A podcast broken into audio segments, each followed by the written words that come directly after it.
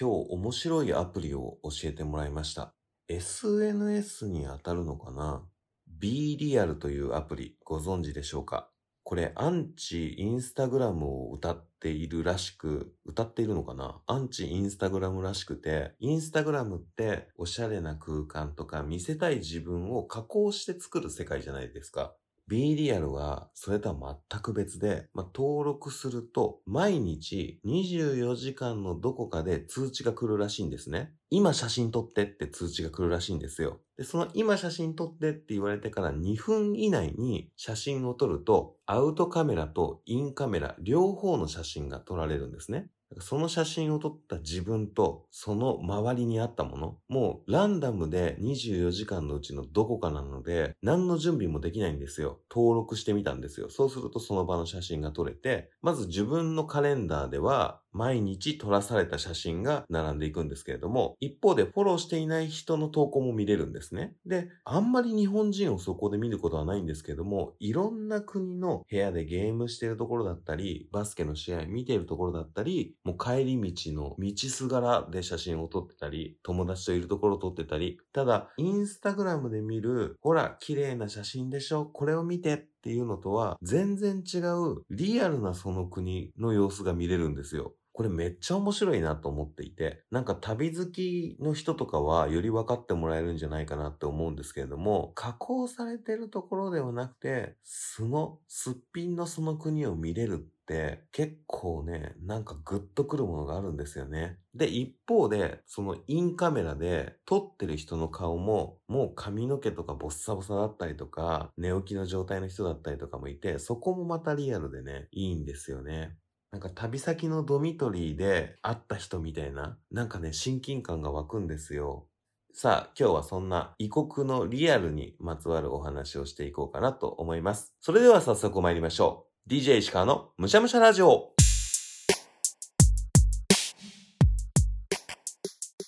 皆さんこんにちは。趣味を何でもむしゃむしゃ DJ 石川です。今回は一人喋りで自分の趣味を紹介する旅行記シリーズです。何回目だ ?8 回目くらいですかね。月1シリーズなんでね。前回からの続きです。シャープ46、シャープ53、シャープ62と3回にわたって紹介してきた旅の続きです。1ヶ月の休みでドイツからトルコへ陸路で旅をしようと試みたのですが、まずトランジットで一旦ドバイに立ち寄りましたね。ドバイではたった23時間の滞在でトラブルに見舞われ、ヘトヘトな状態でドイツに向かいました。ドイツでは新旧の芸術を楽しんだ後、オーストリア・ウィーンへ向かう途中で最大のトラブルに遭いました。その後、なんやかんやあって人の優しさに触れて気持ちが和らいできたところですね。改めてまとめるとアップダウンの激しい旅ですね。これ作ってるんじゃないかなって思われてもしょうがないぐらいアップダウンがある旅だなと思います。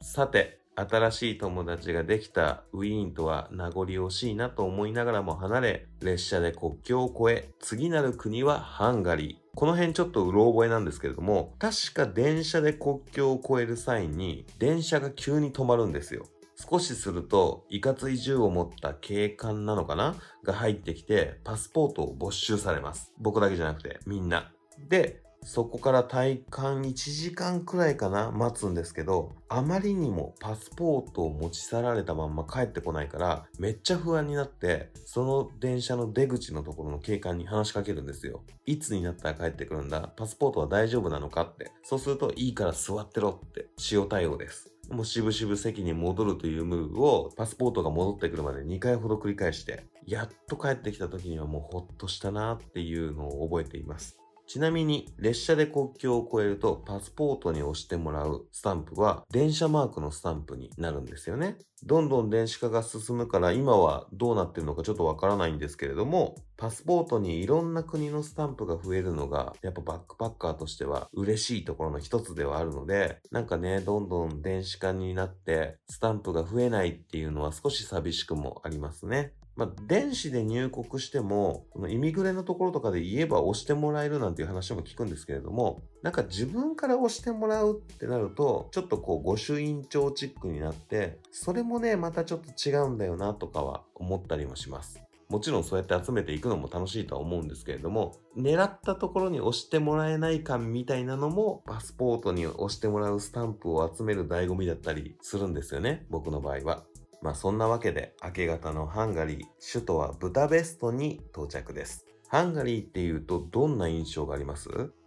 どんな場所があって何が美味しいかってちょっとでもヒントがある人いますかね？ちなみに僕がハンガリーにたどり着いた時にはほとんど何も知りませんでした。今日ご紹介する3カ国はほとんど情報もなければ地球の歩き方すら持たずに乗り込んでいます。本当にね、何を見てどこに行けばいいのかが全くわからない状態。だから、ブダペストについても首都のど真ん中ですよ。たどり着いてもどこに行けば宿があるのかも全くわからない。本当にお手上げ状態です。もちろんネットもポケット Wi-Fi とかも持ち歩いてるわけじゃなかったので繋がらない。駅で聞き込みをして近場の宿へと移動します。今軽く調べたら、ハンガリーは蜂蜜やフォアグラが有名らしく、名物料理はグヤーシュとのことです。多分一個も食べてないですね。とりあえずホテルを見つけて、そのホテルに荷物を下ろし、ブダペストっぽいところを回ろうとフロントで話を聞きます。実は滞在時間は1日だけで、翌日には次の国へ向かうことにしていたので、大して観光はできません。一番ブダペストっぽいところはどこか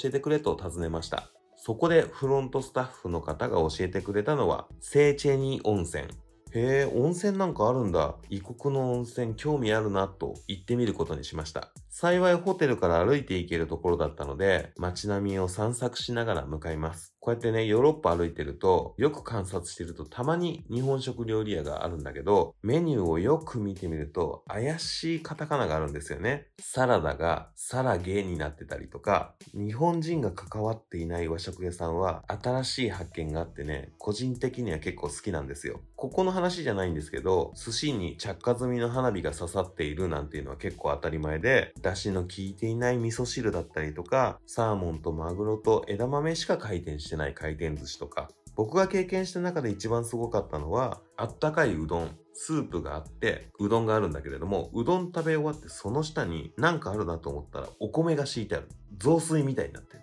ジャパニーズうどんみたいな名前だったと思うんですけど、いや、こういうね、世界は広いなっていう外来種和食大好きなんですよね。決して美味しくはないんですけどね。はい、脱線しましたが、そうこうしているうちに、聖チェニ温泉にたどり着くと、そこは石川が知っている温泉とは全く違う外観でした。日本人が想像する温泉っていうワードとは、とてもじゃないけど、かなり離れたものですね。外から見る聖チェニ温泉は、もはやお城です。その広さも、建物の雰囲気もお城です。受付を済ませて城の中に入ると、なんていうのかな、テルマエロマエの王族の方の人たちが入るお風呂みたいな部屋が何個かあるんですよ。ワンピースで言うと、アラバスタ編の最後に王様と入るお風呂みたいな感じ？伝わります？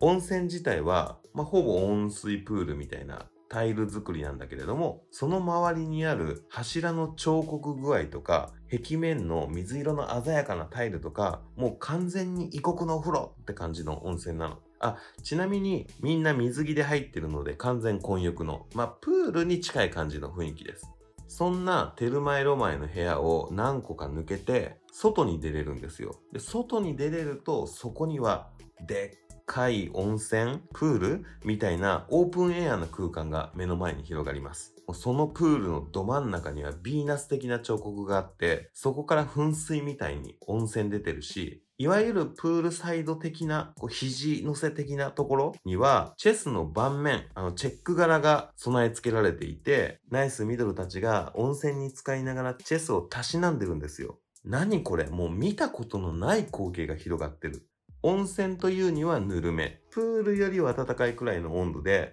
もうね、使ってて気持ちいい温度なんですよ。日本の温泉の熱いのも好きなんですけれども、あれ長時間入れないじゃないですか。もっとね、温水プールよりあったかい、ずっと入ってられるぐらいの温度。で、目の前にはこれまでの見たことのない景色でしょ？おじいちゃんたちがチェスやってるし、ちょっとこう浅いところで寝そべれば青い空が見える。もう最高オブ最高ですよ。圧倒的勝利。もうブダペストに思い残すことはないって思える、確信できる観光地でございました。ここはね、本当に人生の中でもう一度行きたい場所の一つですね。でね、ここまでの感動を腹ペコの皆さんにお伝えできてるかどうかがすごく怪しいんで、まあ、ポッドキャスト配信者として最も言ってはいけないセリフなんだけれども、ちょっと一回ググってください。セーチェニー温泉。率直に言ってパラダイスがあります。もうね、ブタペストの思い出はこれだけですよ。翌日、次の国へと向かいます。移動はバスだった気がするんですよね。やっぱり国境で止まって、スタンプを押された記憶があります。なんで同じ EU 圏内だけどスタンプ押すんですかね？記憶違いかな？次の国はルーマニア。首都はブカレスト。ハンガリーはブダペスト。ルーマニアはブカレスト。これ本当にややこしいですよね。一回行ってるのに記憶怪しいですからね。ブカレストの滞在は本当に短くて、確か6時間とか、そんなもんだったんじゃないかなと思います。で、ルーマニアといえば、石川の場合はもう一択なんですけど、ドラキュラですよね。ドラキュラのモデルになった人物が住んでいる城とかあったりとか、割と観光地化されていて、そのなんかドラキュラの心臓パイみたいなのがあったりとかするらしいんですけれども、そこはブカレストとはちょっと距離があるらしいので、いずれ来る機会があったらと一旦断念します。滞在中に行けたのは国民の館という、まあ、国会議事堂的なところ、美術館とかも入ってるらしいところなんですけども、を外から見るだけでした。今調べてみたら、世界で2番目に広い建造物らしいです。延べ床面積は33万平方メートルなんですって。どれぐらいの広さかちょっとわかんないですよね。そして世界一はどこでどれぐらいの広さなんでしょうね。確かにここがその国民の館だよっていうところに行ったんですけど、なんかやったら広くて端っこが見えなくて、どこが見どころかわかんないなって思った記憶があります。逆に言えば国民の館の印象、それしかないですね。で、ブカレストの印象は本当に少し歩いただけだから、それが正しい印象なのかどうかわからないんですけれど、なんか道路もすごくめくれてたり、ボコボコだったり、廃墟っぽい家も多くて、あれ、首都なのにこんな感じなんだなっていう印象が僕の中にはあります。関係ないんだろうけど、まあ確かにドラキュラっぽいといえばドラキュラっぽい。ハロウィンっぽいといえばハロウィンっぽい感じの首都だなと、その時は思いました。ちょっと今はどうなってるかわかんないですけどね。またまたバスに乗って次に向かう国はブルガリアです。ブルガリアの首都はソフィア、首都ソフィアにたどり着きました。ブルガリアではやりたいことがあったんですよ。ソフィアに着いたら真っ先にスーパーに向かいます。何を買ったかわかりますか？そう、ヨーグルト。やっぱりブルガリアだとヨーグルトだと思うでしょ？近場のベンチを見つけてヨーグルトを食べながら Google にブルガリアスペースヨーグルトと打ってなんでブルガリアでヨーグルトが発祥したのかなと検索してみることにしました。検索結果、ヨーグルトはブルガリア発祥ではありません。トルコです。そっとスマホとヨーグルトの蓋を閉じました。まあ、こういうのは大体ね、諸説ありっていうことですよね。ソフィアの滞在も短かったので、大して観光もしてないんだけど、ちゃんと覚えているのは世界遺産でもあるアレクサンドル・ネフスキー大聖堂。割とね、ソフィアの中でもすごく近いし、なんか教会とか大聖堂とかって言っておけば間違いないでしょうみたいなところあるじゃないですか。本当にそれぐらいの軽い気持ちで入ってみたんですね。確かに異国の教会ってなんか厳かで、どこに行ってもすごいなって毎回思うんですよ。ステンドグラスだったり、椅子の様子だったりとか。ただね、ここに入った時だけ、いつもと違う感じがしたんですよね。体調も万全だったのに、寒気とは違う内側から来るブルブルっていう震える感覚に急になったんですよ。今までこんな風になったことなくて、ありていな表現で言うと、魂が震える感覚ってこういうことなんですかね。全く縁もゆかりもない土地なのに、なんか知っている感がね、急にしたんですよね。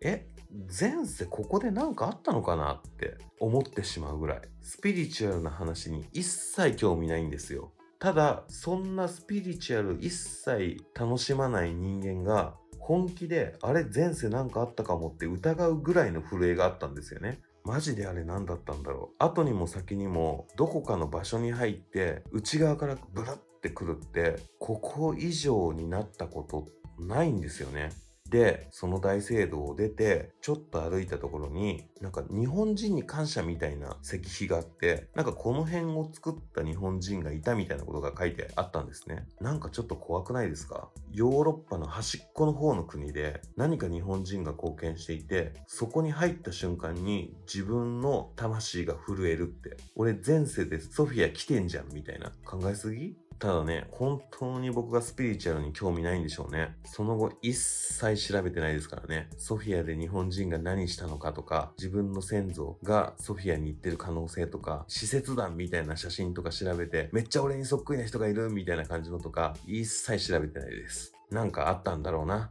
何だったんだろうな。をずっとキープしてます。そんな感じで魂が震えた後、この旅の最終目的の国へと向かいます。約30日に及ぶこの旅の後半戦、残りの14日間は次なる国、トルコのためでした。この国ではいろんな出会いがありました。というわけで次回トルコ編でございます。お楽しみに。というわけで本日の趣味川柳。ブダペストと思いきやブカレスト。ブダペストと思いきやブカレスト。回行った国の地名とか場所って大体覚えられるんですけど、ブダペストとブカレストのどっちがどっちだったかなっていうのは永遠に覚えられない気がします。今回は石川の趣味、一人旅の話でしたが、普段ムシャラジではいろんな方にインタビューして趣味の話を伺っています。どんな趣味でも構いません。番組に出演してみませんか？あなたの好きなものの話を聞かせてください。趣味の話してもいいよという方、むしゃらじのツイッターで DM ください。ツイッターやってないよという方、むしゃらじのメールアドレスも用意しました。メールアドレスは、むしゃらじアットマーク gmail.com むしゃらじアットマーク gmail.com むしゃらじは musharadi.o musharadi.o むしゃらじをアットマーク gmail です。皆様からのお便りお待ちしております。最後に、ムシャラジは Spotify、Apple Podcast、Google Podcast、KKBOX、YouTube などで配信しています。内容は同じなので使いやすいものでお楽しみください。その際、番組フォローやコメント、評価をお願いいたします。YouTube があと200人ぐらいで1000人になります。できれば年内に1000人行ってみたいなという思いがありますので、ポッドキャストで聞いている方、YouTube のチャンネル登録に余白がありましたら、ぜひね、ムシャラジも入れていただけますと幸いです。YouTube ではコメントを入れられたりとかしますので、趣味ごとにね、あ、私もそれ好きとか、私はこれのこっちの方が好きだな、なんていうコメントとかもね、入れていただけると話が盛り上がっていいのかなと思いますので、もしよかったらよろしくお願いします。それでは今回はハンガリー、ルーマニア、ブルガリアの旅をいただきました。ごちそうさまでした。お相手は石川でした。バイバイ。